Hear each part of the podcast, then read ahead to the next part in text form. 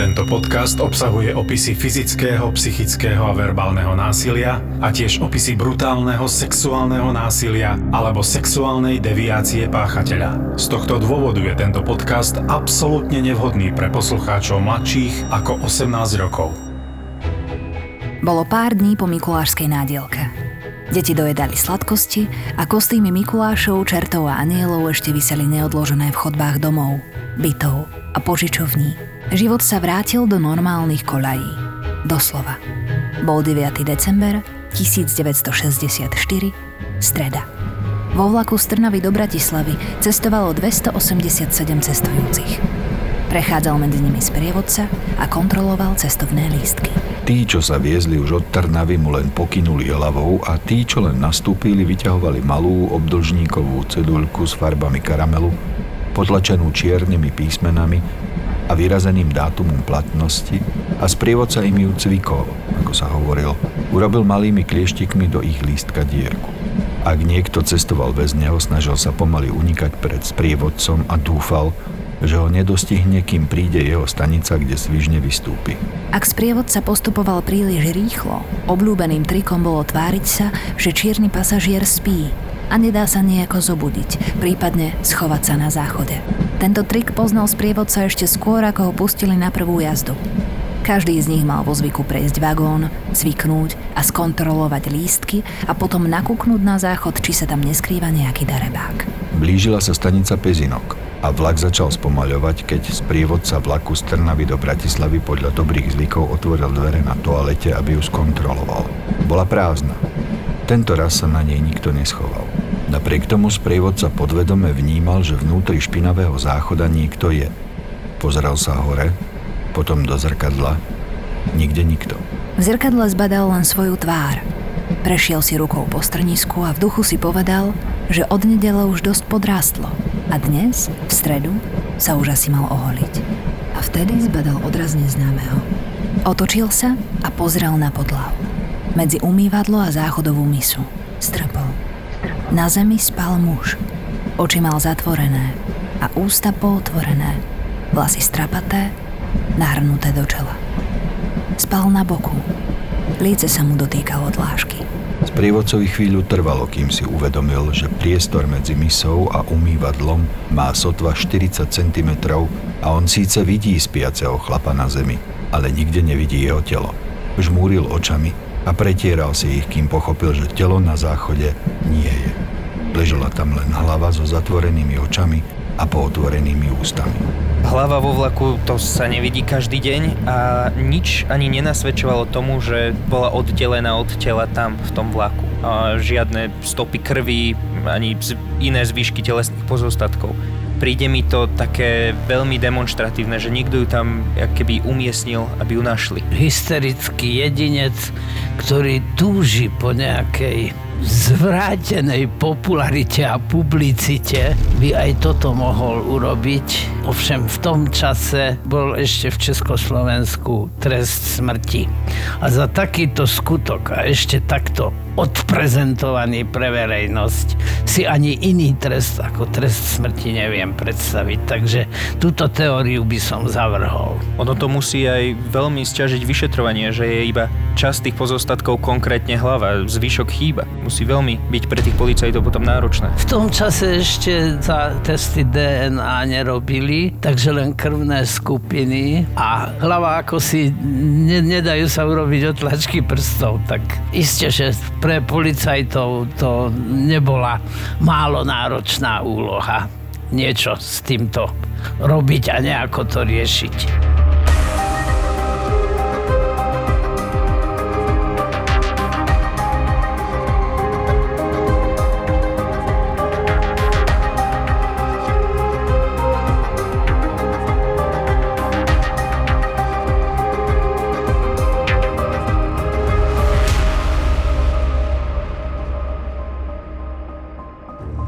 Keď vlak zastavil v Pezinku, rozrušený sprievodca vybehol na perón a utekal oznámiť desivý nález polícii. V tom čase bola na takmer každej železničnej stanici aj kancelária železničnej polície. Okamžite zadržali všetkých 287 cestujúcich a začali ich preverovať. Zaznamenali si údaje o všetkých. privolali posily, stanica v Pezinku bola zablokovaná a priestor okolo nej zabezpečený. Začalo sa s prehliadkou vlaku aj okolia stanice. Všetci hľadali telo, ktoré patrí k hlave. Ani po niekoľkých hodinách ho však nenašli. Na trať vyšla samostatná jednotka verejnej bezpečnosti, aby prehľadala okolie. Ani tam však telo alebo nejaký použiteľný dôkaz nenašli. Približne v tom istom čase iný vlak prekročil hranicu medzi Slovenskom a Maďarskom. Bol to nákladný vlak smerujúci z Bratislavy do Budapešti. Keď sa na chvíľu zastavil na maďarskej strane, aby k nemu pripojili ďalšie vagóny, na jednom z nich našli maďarskí železničiari zakrvavené montérky. Pre istotu to nahlásili polícii. Na slovenskej strane medzi tým privolali na železničnú stanicu lekára, aby obhliadol nebohého muža. Ten skonštatoval, že hlava bola od tela oddelená po smrti a smrť samotnú s najväčšou pravdepodobnosťou spôsobili údery tupým predmetom do hlavy, ktorú našli na záchode vlaku. Pretože pátranie v okolí stanice, v okolí trate ani v samotnom vlaku neviedlo k žiadnym výsledkom, začali príslušníci verejnej bezpečnosti pátrať v zoznamoch nezvestných osôb. Potom, čo zo zoznamu vylúčili ženy, začali hľadať podľa miesta, kde zmizli muži. Potom zúžili počet zmiznutých, kde zohľadnili miesto bydliska, miesto, kde bývali ich príbuzní a vytvorili kruh niekoľko desiatok kilometrov okolo trate vlaku, v ktorom sa našla hlava nebohého. Takto sa z približne jednej stovky možných nezvestných zúžil počet na 15 potenciálnych. Už na druhý deň identifikovali hlavu muža, ktorá patrila nezvestnému Ambrózovi Ščepkovi z Bolerázu pri Trnave. To, že je nezvestný, nahlásila na verejnej bezpečnosti jeho družka Irenka. Konečne sa mali vyšetrovatelia čoho chytiť. Detektívy z oddelenia vražd navštívili Irenku ešte v ten istý deň. Snažili sa byť vľúdni a citliví, nerozrušiť ju podrobnosťami o náleze jej druha. To, že je mŕtvy, jej však zatajiť nemohli. Očakávali, že dôjde na plač a aj sa tak stalo – Celý tým však ako si prekvapila strohosť, pragmatickosť podrobností, keď Irenka rozprávala o tom, kedy a ako sa jej druh asi stratil a kedy a ako išla potom nahlásiť, že je nezvestný. Irena bola, dalo by sa povedať, spoločenská, dobre a vecne komunikovala a celkovo to bola inteligentná žena. Bola vecná a schopná. Napriek očakávaniu vyšetrovateľov sa nezrútila. Nedostala hysterický záchvat a tak sa osmelili položiť jej aj ďalšie otázky – Irenka s tým nemala problém. Čím viac sa však otázky kopili, tým viac zabiehali do podrobností, tým viac začala byť nervózna a začala sa trochu strácať v detailoch, o ktorých rozprávala pred pol hodinou, pred 15 minútami a teraz znovu. Vyšetrovatelia začali používať staré osvedčené metódy. Žiadali zopakovať, čo už bolo povedané, potom sa vracali v deji a výpovedi proti chronológii času a čím viac stupňovali sugestívne otázky, tým viac sa v odpovediach Irenka mýlila. Avšak nebolo by v tom nič výnimočné. Pred chvíľou je predsa oznámili, že jej druh, ktorého nahlásila ako nezvestného, je po smrti. Vyšetrovatelia to chápali. Jediné, čo ich miatlo, bol ten nezvyčajný chlad, ktorý vanul z Irenky ten citeľný chlad alebo tá taká strohosť jej výpovedí, to nemusí znamenať, nie, že ide o vrahyňu. To, je, to môže znamenať, že je to človek bez nejakých veľkých citových prejavov, emočne chladnejší. Jeden muž, ktorý dosť často sa do afektových hádok s partnerkou dostával ale vždy sa snažil a väčšinou sa mu to darilo udržať si kontrolu nad svojimi prejavmi. Hovoril, viete, ja to jej blabotanie vnímam ako žblnkot vody. Proste emočná sféra má obrovskú šírku u každého jedného človeka, ale niekto je skôr bližšie k tej dolnej hranici, to mohla byť táto osoba, a niekto je bližšie k tej hornej hranici a prípadne keď už sa k nej blíži a ju prekračuje, tak to už sú potom histrionské prejavy. Dá sa ale predpokladať, že išlo o ženu s poruchou osobnosti, keď vôbec nereagovala? Tak hovoríme tomu citovo chladná osobnosť. Čiže nemusí to byť vyslovene porucha osobnosti? No, pri najmenšom sa veľmi zdráhame hovoriť o tom, že ide o psychopata. Pre pokoj profesionálov preto začali s domovou prehliadkou. Irenku to nezaskočilo ani neprekvapilo. Súhlasila bez protestov. Tak ako podvedome vyšetrovatelia očakávali, domová prehliadka nepriniesla žiadne výsledky. Bolo to náročné a už mali za sebou celý deň. Jeden z vyšetrovateľov preto nechal kolegov dokončiť výsluch a prehliadku domu a oprel sa o príjemne hrejivú pec v kuchyni. V studenom decembri, ktorý bol vonku, to bol takmer blažený pocit. Bola to veľká pec na pečenie chleba a bola očividne ešte stále horúca. Len nedávno sa v nej muselo piecť. Vyšetrovateľ, príjemne opretý, sa díval do vedľajšej miestnosti, kde jeho kolega vypočúval Irenkinho syna. Mala ho spoločne s nebohým druhom Ambrózom. Keď sa na neho díval, nevedel ani prečo, odlepil sa od teplúčkej pece, vošiel do izby, kde bol malý chlapec a prekvapivo sa ho spýtal, či v peci mamička vypeká chleba a koľko ho napiekla, keď je stále taká horúca. Chlapec sa pozrel na policajta s prekvapením. A ešte viac bol prekvapený policajt, keď mu odpovedal, že jeho mama v peci nikdy nič nepiekla. To oboch vyšetrovateľov zdvihlo do pozoru. Nechali chlapca tak a doslova sa vrhli k peci. Začali ju prezerať. Nič v nej však nebolo. Ešte nevychladla ale bola dokonale vymetená a prázdna. Vrátili sa preto k Irenke a začali dobiedzať otázkami, prečo je pec teplá, keď v nej nič nepiekla. Kedy v nej piekla, prečo ju rozkúrila, čo z nej vymietla, keď je zrazu taká čistá.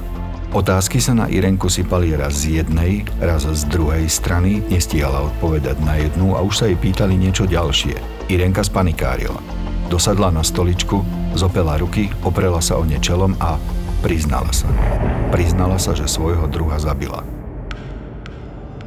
Irenku priviezli na stanicu verejnej bezpečnosti a pokračovali vo výsluchu, kým to ešte šlo.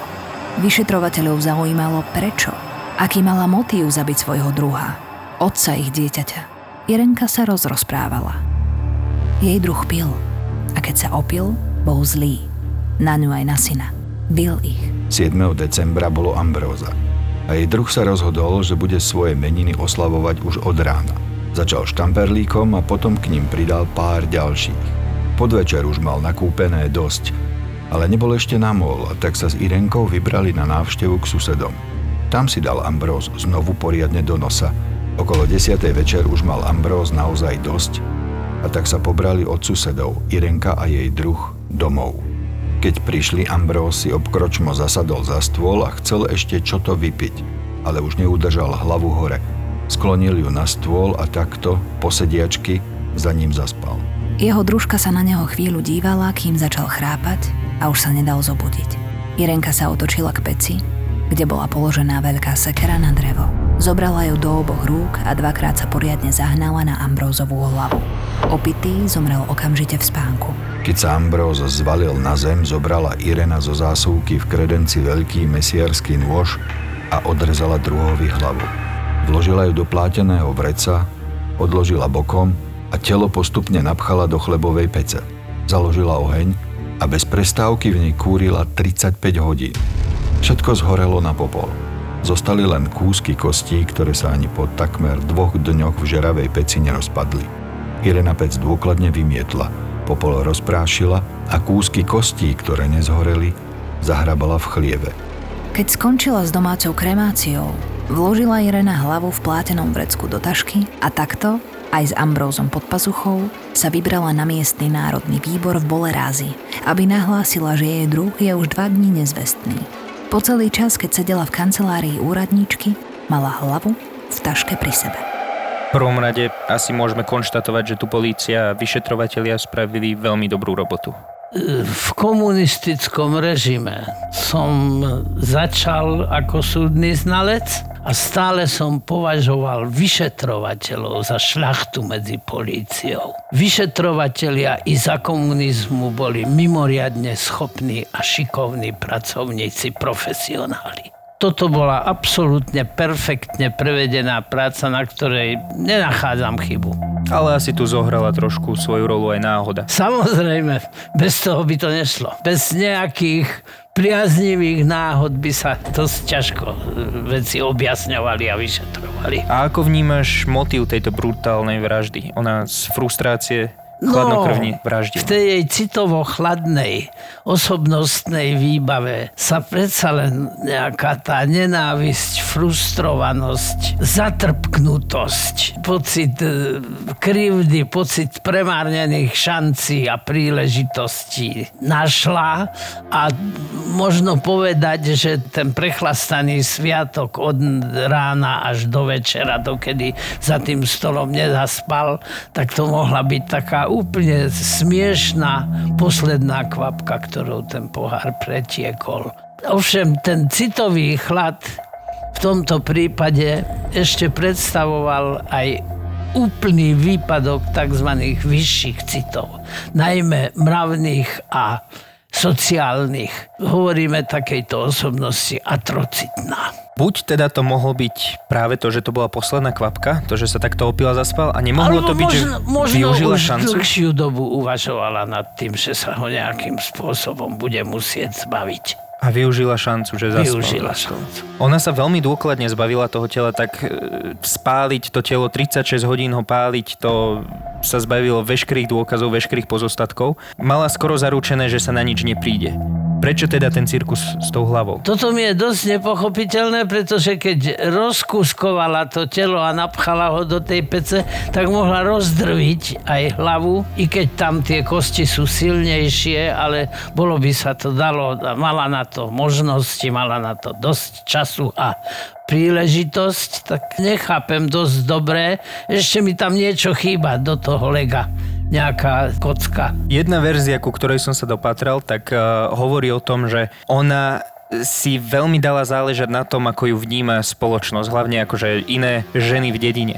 A ona túto hlavu umiestnila na ten záchod práve preto, aby ho našli, a, lebo sa bála, že ak by ho nenašli, takže by si začali ženy v dedine hovoriť, že jej ušiel za inou, do iného mesta. Tak chcela, aby sa našiel aspoň trošku pozostatku, aby vedeli všetci, že je mŕtvy. No tak toto ma úplne ohúrilo, ale je to možnosť, ktorá sa nedá vylúčiť a dokonca ju možno považovať za nie celkom nepravdepodobnú. Ak by to bolo takto, dá sa o nej hovoriť ako histrionke, že tam bolo No, niečo? i- isté, že histrionské rysy v tej osobnosti sú.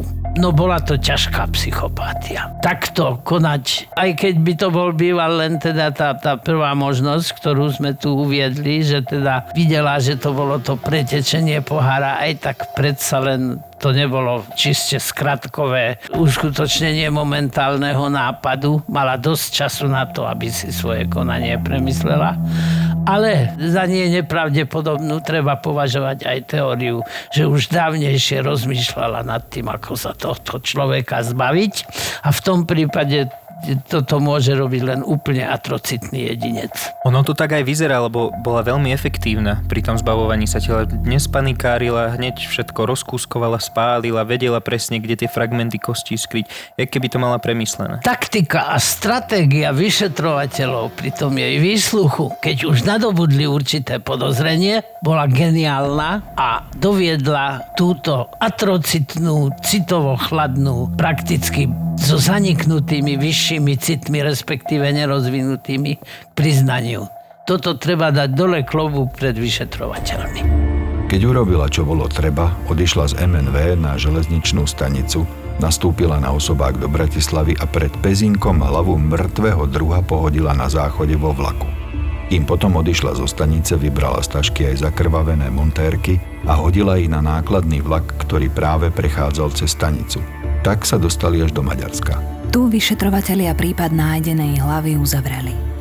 Vlastne podľa správnosti mali uzavrieť. Jeden z nich však začal pátrať hlbšie v Irenkinej minulosti. A tak zistil, že v nej už bola Irenka raz vydatá. Jej manžel Ján však zahynul pri domácom nešťastí a preto bola Irenka vdovou. To označenie príčiny úmrtia, domáce nešťastie, vyšetrovateľa zaujalo. Vrátil sa k Irenke, aby sa na to popýtal. Podľa oficiálnej správy zomrel Irenkin Ján pri tom, ako sa snažil presunúť ťažké liatinové kachle dole schodmi. Kachle neudržal a tie ho strhli a privalili dole pod schodmi. Nešťastie nahlásila Irena. Privolaný lekár už mohol len skonštatovať mnohé zranenia, ktoré nebohému spôsobili ťažké kachle, keď mu dopadli na hruď. Obhliadajúci lekár však konštatoval, že pôvodnou príčinou smrti boli zranenia hlavy a prevalená hruď už bola len definitívou. Bolo to také očividné, že pitva nebola potrebná a Jána čoskoro pochovali. Irenka ovdovela. Práve prvotná príčina Jánovej smrti, zranenie hlavy, zaujala vyšetrovateľov, ktorí vyriešili smrť Ambróza. Ich tušenie bolo tak silné, že nariadili, aby boli pozostatky bývalého Irenkynho manžela po 13 rokoch od jeho smrti exhumované. Po novej obhliadke patológ zaznamenal, že smrteľné zranenia na hlave nemohol spôsobiť pád zo schodov a zavelenie kachľami, ako to uviedla do protokolu Irena. Skonštatoval, že zranenia na hlave spôsobili údery tupým predmetom. 13 rokov staré domáce nešťastie sa znovu otvorilo a začalo sa nové vyšetrovanie. V roku 1945 sa Irena nasťahovala so svojím manželom Jánom do bytu v Trutnove. Ján ťažko fyzicky pracoval. Po práci prichádzal domov veľmi unavený a už sa nedokázal venovať svojej manželke tak veľmi, ako si to ona želala. Irenka však mala rada sex a mala rada mužov. Začala sa preto obzerať po okolí. Nezašla ďaleko. Najbližšie bol sused, ktorý jej vyhovoval. Keď jedného dňa prišiel Jan domov o čosi skôr, našiel v spálni na dláške Irenkine nohavičky a v nich zbytky čerstvého semena. Zobral ich a pretože si nebol úplne istý, zašiel za svojim známym. Bol to lekár a ten mu bez najmenších pochybností potvrdil, že to, čo našiel na nohavičkách, sú zbytky mužských spermií. Ján si to nenechal pre seba a okamžite pritlačil na manželku, aby mu to vysvetlila – ak sa to vôbec vysvetliť dá. Tak prišiel na to, že jej milencom je ich sused. Vzťahy medzi manželmi sa dramaticky zhoršili. Jan začal piť a keď mal v hlave, kde komu sa stiažoval na svoju nevernú ženu. Irenke sa toto ohováranie dostalo do uší a keď sa to opakovalo čoraz častejšie, začalo ju to poriadne hnevať. Hoci vedela, aká je, potrpela si na svoju povesť. Irenka sa rozhodla, že svojho manžela musí zniesť z tohto sveta. Potrebovala na to však pomoc a tak sa obrátila na svojho milenca. Ale nie len na neho. Požiadala o pomoc aj jeho manželku. Presvedčila ju, že jej manžel si celú neveru a aféru s milencom susedom iba vymyslel, že ju kvôli tomu bije a že škodí povesti všetkých troch. Trojica začala plánovať vraždu. Zaujalo ma na tomto potrpenie si na dobrej povesti. Toto dajme do úvodoviek lebo tie obidva prípady by mali tohto veľmi dominujúceho a, a do popredia vystupujúceho spoločného menovateľa. Ja pred ľuďmi musím vyzerať ako jedna bezúhonná dáma preto, keď ma ohovárajú po obci, respektíve mestečku, že som manželovi neverná so susedom, tak je to pre mňa jedna traumatizujúca, chronicky traumatizujúca situácia to, ako sa jej podarilo obidvoch susedov zmanipulovať, tak už musíme pripisovať skutočne jej výnimočným manipulatívnym schopnostiam. Ono je to riadny bizar, tento prípad. Nikdy v živote som sa s ničím podobným nestretol napriek svojej bohatej praxi. Ani s podobnou osobnosťou, jak mala túto Irena? Takéto osobnosti nie zriedkavo vyšetrujem vo svojej znaleckej činnosti. To sú atrocitní jedinci, ktorým ovšem z forenzného hľadiska dávam závery, ktoré vedú k verdiktu, na ktorý ja nie som kompetentný, plná príčetnosť. Súdny znalec nemôže sa vyjadrovať k právnickým otázkam a príčetnosť je právnická otázka. Takže ja môžem hovoriť o rozpoznávacích a ovládacích schopnostiach. Samozrejme, schopnosť pri najmenšom priemerne inteligentného jedinca, akým páchateľka zrejme bola. Dokonca si skôr myslím, že išlo o intelektový nadpriemer a vôbec kognitívny nadpriemer. Poznávacie schopnosti jej boli veľmi dobre, veľmi dobre bola nimi vybavená. E, takže rozpoznávacie schopnosti plne prítomné ovládacie schopnosti, ona nebola osoba slabej vôle. Naopak, tie jej vôľové vlastnosti v tom smere, ktorý jej vyhovoval, sa veľmi dobre uplatňovali a preto aj ovládacie schopnosti plne prítomné. Takže právnicky potrhnuté a sčítané plná príčetnosť. Že v skratke laicky vedela presne, čo pácha. Vedela presne, čo robí. Dlhodobé, premyslené, zrozumiteľné, motivačne, pochopiteľné konanie človeka, ktorého mravné a sociálne cítenie je nulové. Rozhodli sa, že Irenka Jána otrávi. Jej milenec zo susedstva jej priniesol fluocid a Irenka tento liek namiešala manželovi do nedelného obeda. Nebolo mu po ňom dobre, ale nezomrel. Fluocid je liek, ktorým sa liečia tzv. ženské problémy. Jána rozhodne nezabil. Trojica preto naplánovala inú akciu. Dohodli sa, že Irenka vyláka manžela na nočnú prechádzku. Keď budú ďaleko od domu, jej sused s manželkou ho omráčia palicou po hlave a keď bude v bezvedomí, všetci traja spoločne ho obesia na strom, aby to vyzeralo ako samovražda. Keď však prišla Irenka zvodne za manželom a navrhla mu nočnú romantickú prechádzku, povedal jej, že je unavený po robote a nikam sa mu nechce. Aj tento vražedný plán stroskotal na banalite, s ktorou trojica zabudla rátať. Dva zmarené pokusy o vraždu ich však neodradili. V prvom rade si zohnali lieky na spanie. Tie Irenka rozpustila v pálenke. Ján bol v tom čase doma, na PNK. Tak ako bolo zvykom, počas práce neschopnosti doma nezaháľal a pustil sa natierať nábytok. Za dobrú prácu mu manželka naliala za pohárik a potom ešte za jeden a do tretej nohy, až Ján pocítil, že už má dosť a mal by si ísť ľahnúť, pretože ho zmáha ospalosť. Irenka ho uložila do postele. Keď s ním o chvíľu zatriasla a on sa neprebral, zavolala na suseda. Pribehol rýchlo, tak ako sa dohodli. Chytil prvé, čo mal po ruke a spiaceho Jána v posteli niekoľkokrát ovalil po hlave. Ján skonal takmer okamžite. Sused sa vytratil, pretože podľa plánu bolo ostatné už Irenkina práca. Tá sa schytila dotiahnuť mŕtve telo manžela k úschodom. Bol to však chlap a tak si s ním Irenka nevedela poradiť. Opäť si zavolala pomoc.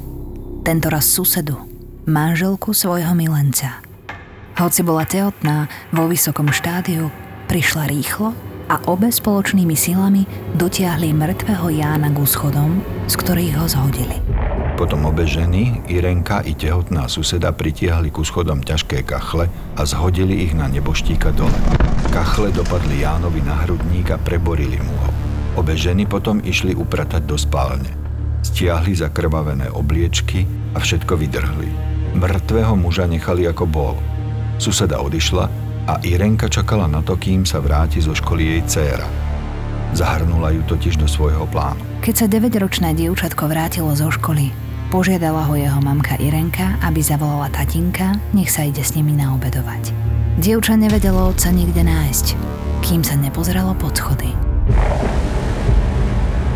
Pri tejto informácii mi prebehol mraz po chrbte. Ona vlastnej cére spravila traumu pravdepodobne do konca života, len preto, aby si zabezpečila alibi. Ešte raz potvrdzujeme našu diagnózu. Ťažká atrocitná psychopatia. Vyššie city, najmä mravné a sociálne, neprítomné, vymiznuté alebo nerozvinuté, neviem ako to nazveme, nepoznáme jej detstvo, nepoznáme jej celú životnú históriu.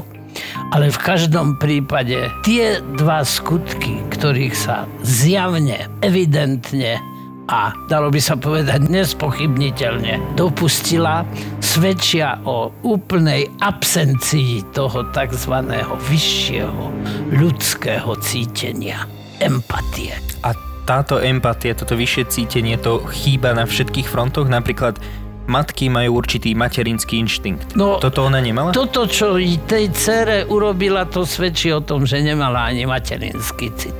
Skutočne to dievčatko bolo vystavené jednej. Možno sa jej to nepodarí do smrti predýchať. Tam teda potom hovoríme o posttraumatickej stresovej poruche. Posttraumatická stresová porucha. Ja som si pôvodne, keď som na tento prípad narazil prvýkrát, myslel, že tu až nie je toľko čo preberať z toho psychiatrického hľadiska, ale asi som sa mýlil. Forenzne psychiatrická prax, ktorá ja mám teda bohate, hovorí o tom, že sa z takto štruktúrovanými jedincami stretávame nezriedka. Je to psychopatológia, teda patrí to troška aj do sféry psychiatrie. Skôr je to parketa klinického a forenzného psychológa pretože osobnosť a jej štruktúra je vyšetrovaná aj klinicky, teda psychiatricky, aj projektívnymi testmi psychológom, ale rozhodujúce slovo majú obaja znalci. Musia sa dohodnúť.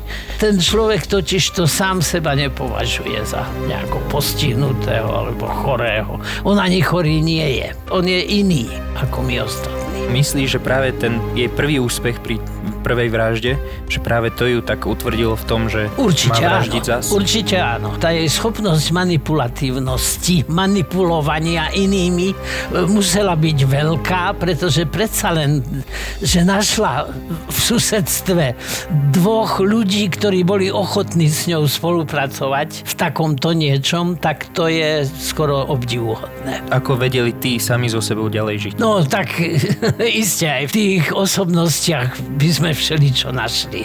Len tu sme to nejako do detailu nerozoberali a v každom prípade tá porucha osobnosti a tá bezcitnosť a neprítomnosť tu určite bola. Privolaným policajtom neskôr Irenka porozprávala vopred pripravený príbeh o domácom nešťastí, ktoré sa stalo, keď jej manžel asi skúšal preniesť kachle dole schodmi a tie ho strhli. Neplakala pritom. Všetci si mysleli, že sa už vyplakala dosť. Nechceli ju viac trápiť. Príbeh zaznamenali a nešťastného Jána onedlho pochovali.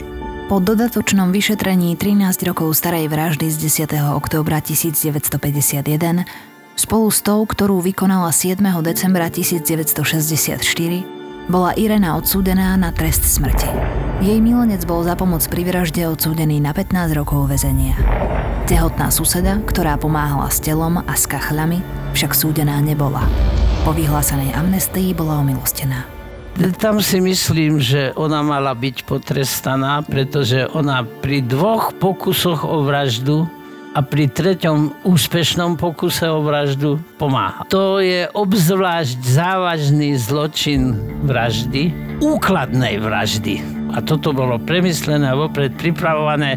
Ona po celý čas vedela, že tohoto človeka idú zabiť ten trest bol mimoriadne a neprimerane nízky, neviem prečo. Ja som myslel, že by to mohlo byť práve kvôli tomu, že bola do tej vraždy zapletená takou lsťou, že jej nebolo povedané presne o čo ide. Oni jej povedali, že on ju mláti, tú Irenu, on e, ich všetkých ohovára. Neboli jej práve, povedané všetky práve skutočnosti. to, že on ohováral jej muža, s ktorým bola teraz tehotná, Čiže oni sexuálne žili spolu, len on žil sexuálne aj so susedou. Ale ona vedela o tom, že čo sa po mestečku šíri. Nemohla práve to byť tá polahčujúca okolnosť, že bola zmanipulovaná tou Irenou a preto bola omilostená? Dospela, zaočkovaná, svojprávna. Nehať sa zmanipulovať.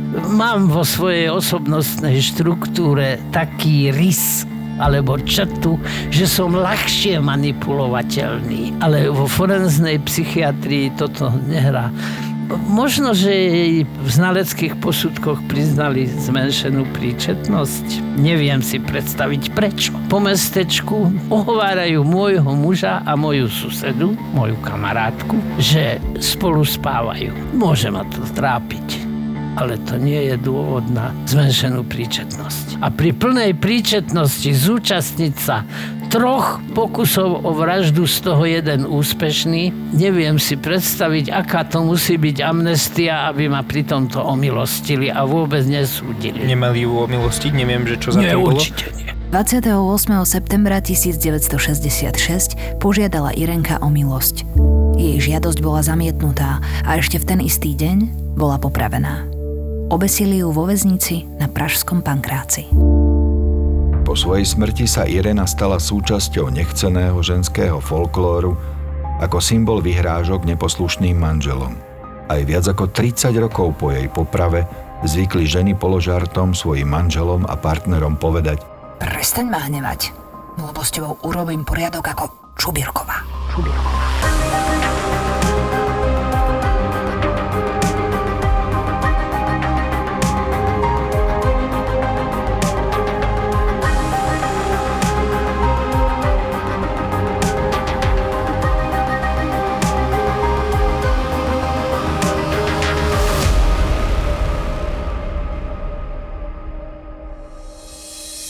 Russia. Aute a zoznámte sa.